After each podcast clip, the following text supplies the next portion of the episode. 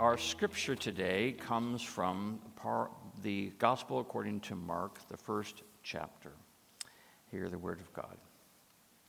As it is written in the prophet Isaiah See, I am sending my messenger ahead of you who will prepare your way, the voice of one crying out in the wilderness, Prepare the way of the Lord, make his paths straight.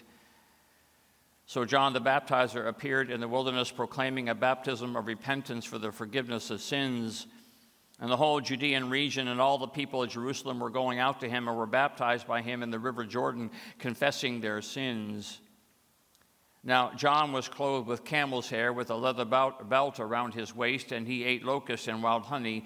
And he proclaimed, The one who is more powerful than I is coming after me. I am not worthy to stoop down and untie the strap of his sandals. I have baptized you with water, but he will baptize you with the Holy Spirit. This is the word of the Lord. Let us pray. By your grace and through your mercy, we pray, O Lord, that you will allow these words to come to point to the word just read and to the word made flesh in Jesus the Christ. For we pray this in his name. Amen.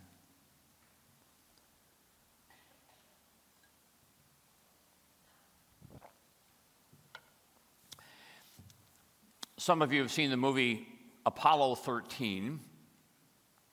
And the movie Apollo 13 chronicles the real life, perilous, and aborted attempt of the flight crew of Apollo 13 on their way to the moon. Before they get to the moon, however, an explosion occurs that severely cripples the spacecraft and requires them to turn around and go home without landing on the moon's surface. All attention now is directed to trying to figure out how to steer the craft back to Earth with very little help with computers or electrical power for that matter. It doesn't take long to figure out that the crew has lost its instrumentation to guide them to that precise angle by which they would need to enter and pass through the Earth's atmosphere without either burning up or skipping off the surface of the atmosphere. But without instruments, there is just no way to find the angle unless they could find in space a fixed point by which to set their course. Typically, they would use the stars, but with all the debris from the explosion, they could not tell what were stars and what was space junk. Someone in the NASA headquarters remembered that during their planning, they had come up not only with a plan A, B, C, D, they went all the way to X, Y, or Z to use as a last resort if God knows all instruments and fixed points had failed them, which is precisely what happened. And the plan X or Y or Z was to use the earth as the fixed point and to position the earth inside the window of their craft. So all they could see is the planet earth outside their window so they could set their determinants upon that fixed point. That the only way they were going to get home was to keep good old planet earth filling their window as they set their coordinates which is exactly what they did and they returned safely home. We all need fixed points to find our way. When Matthew begins his story about the life and ministry of Jesus, he tells us that there were some wise men in the East, astrologers, who made it their business to consider the heavens and to pay attention to the fixed and moving points in the night to determine from them what the cosmos, maybe even what the heavens were saying and a star appears in the east and begins to move across the heavens toward the west. And the wise ones set their track on that fixed and moving point to serve as their navigation to where they sensed they needed to go. And it takes them to the cradle of a Palestinian boy and his two homeless parents. And beyond any rational explanation, they bow down and worship and empty their treasure chests their fixed point has taken them to their fixed point. The Bible's filled with all sorts of people navigating by all sorts of navigational devices, Moses encounters the burning bush and hears the voice, and the voice becomes his internal navigation system. And as he's leading the people out of slavery and into the wilderness, scripture tells us that a pillar of fire precedes them to show them the way. King David, as he leads the people of God, is subject to all sorts of crosswinds and headwinds and lustful diversions. So he appoints to his court a wise man named Nathan, Nathan the prophet. And when David gets off course, he consults his truth teller, Nathan, to tell him to find the coordinates for him to get back on track. The Apostle Paul has his Damascus Road experience and becomes convinced of the resurrection of the crucified one and says that at the end of the day, love is the fixed point. If I speak in the tongues of humans and of angels but have not love, I'm a noisy gong or a clanging cymbal. Love for Paul was the fixed point, it was the internal navigational system.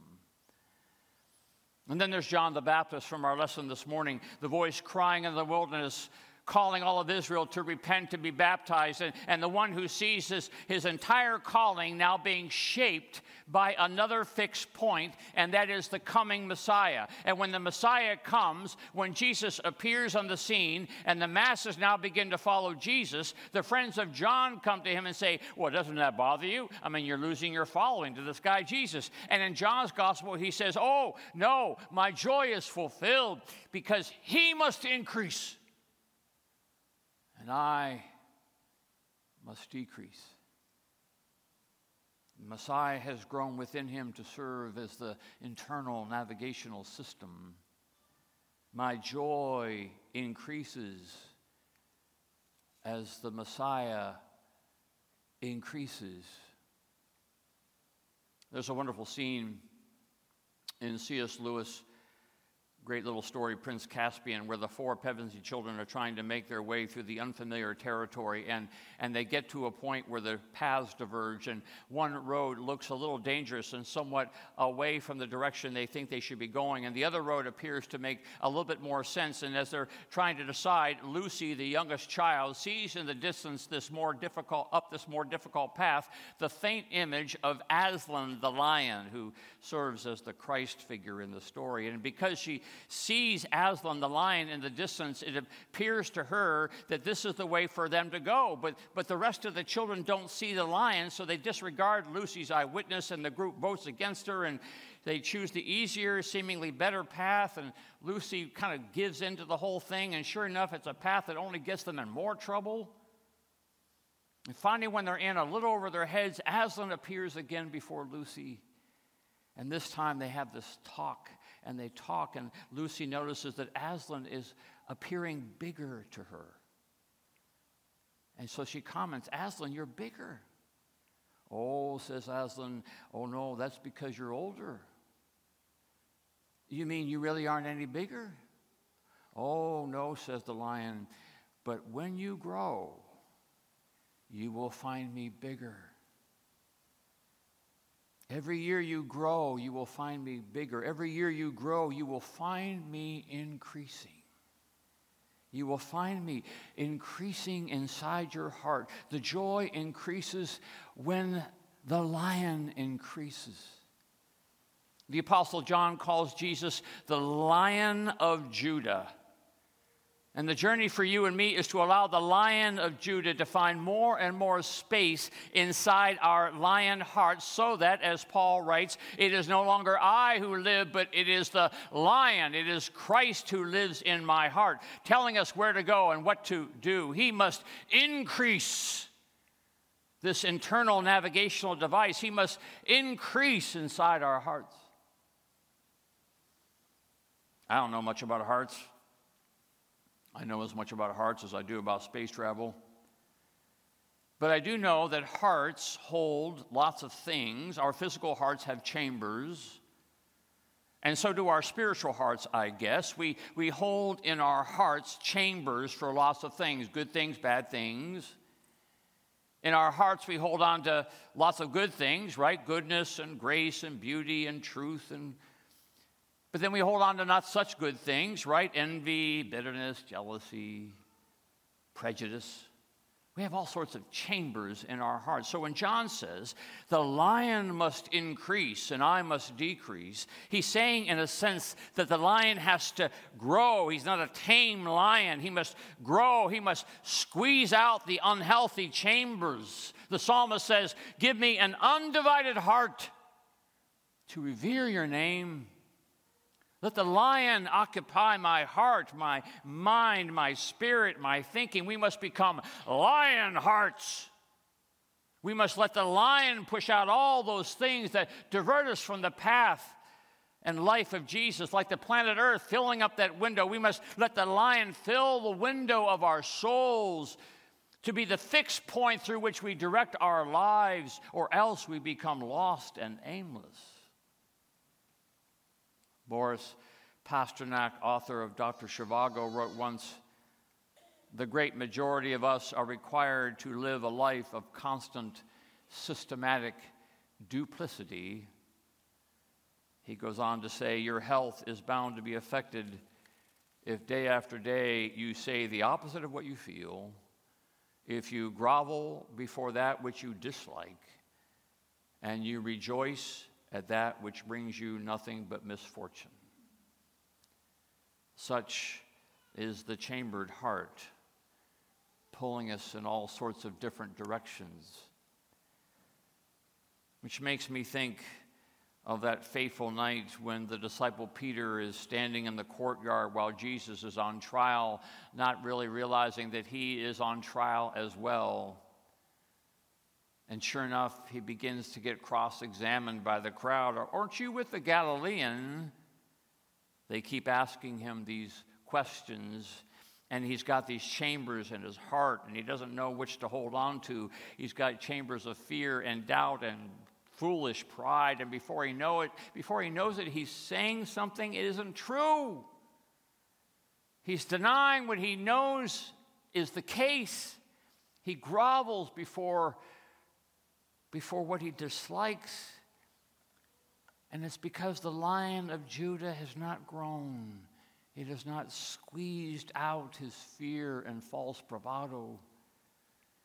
Give me an undivided heart, oh God. An undivided heart which seemed to be the prayer over and over again of the modern St. Dietrich Bonhoeffer as the wind of bad politics and evil regime and a weak church set to drive the young Dietrich Bonhoeffer off course as Hitler was coming to rise. Give me, he said, an undivided heart. Help me to see the window of my soul, only within it the window, the lion. And the lion grows, and the courage grows and before he knows it, he's saying exactly what is on his mind. He's standing up for that which would he, before which he would not wish to grovel, rejoicing only in what he believes is right. And oh, yes, it means going to prison. And oh, yes, it means being marched off by the Nazis to be hanged. But this is what lion hearts do. Which makes me think of Kathy Cheeg 20 years ago, when I first visited Honduras, we went to the capital city of Copan, of the Copan district, Santa Rosa, and visited there the hospital that was to serve that entire region. And when I went into the hospital, I could see how it was overrun by human need, understaffed, under resourced, no real equipment, no real staff. I saw patients not sharing rooms but sharing beds. I saw children left to die because there was no ability to get them the treatment that you and I can get at the local urgent care down the street. And just as I was getting overwhelmed by the pain and the injustice of it all, I met the lion. And the lion came in the form of this woman named Kathy Cheeg. Kathy had been just a regular old person who grew up in Ohio became a Peace Corps volunteer when she was young, did her two years, returned home to life as normal. But the need of Honduras plagued her, it kept her up at night. So, with some years of nursing experience and a degree in business and a growing lion in her heart, she returned to right the wrongs and bring healing to the illness and brokenness Oh, Kathy is a force. She has an unchambered heart and for 30 years has led the Central American Outreach Mission to perform 140,000 life saving services a year. It's what happens when the lion grows.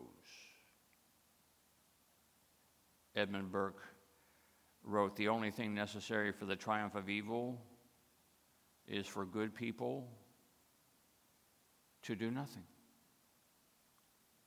And good people do nothing when there's no lion. We cannot be courageous without the lion. John the Baptist is not John the Baptist without the lion. Peter is not Peter without the lion. Lucy is not Lucy without the lion. The Apostle Paul is not the Apostle Paul without the lion. Kathy Chig is not Kathy Chig without the lion. Lion hearts, all of them. You can see the lion peering from their souls. And you and me, what must we do to prevent the triumph of evil? Nothing, I suppose, without the lion the lion of Judah. Oh, he must increase, and we must decrease. No longer we who live, but the lion who lives in us, squeezing the chambers of our hearts and conquering the world.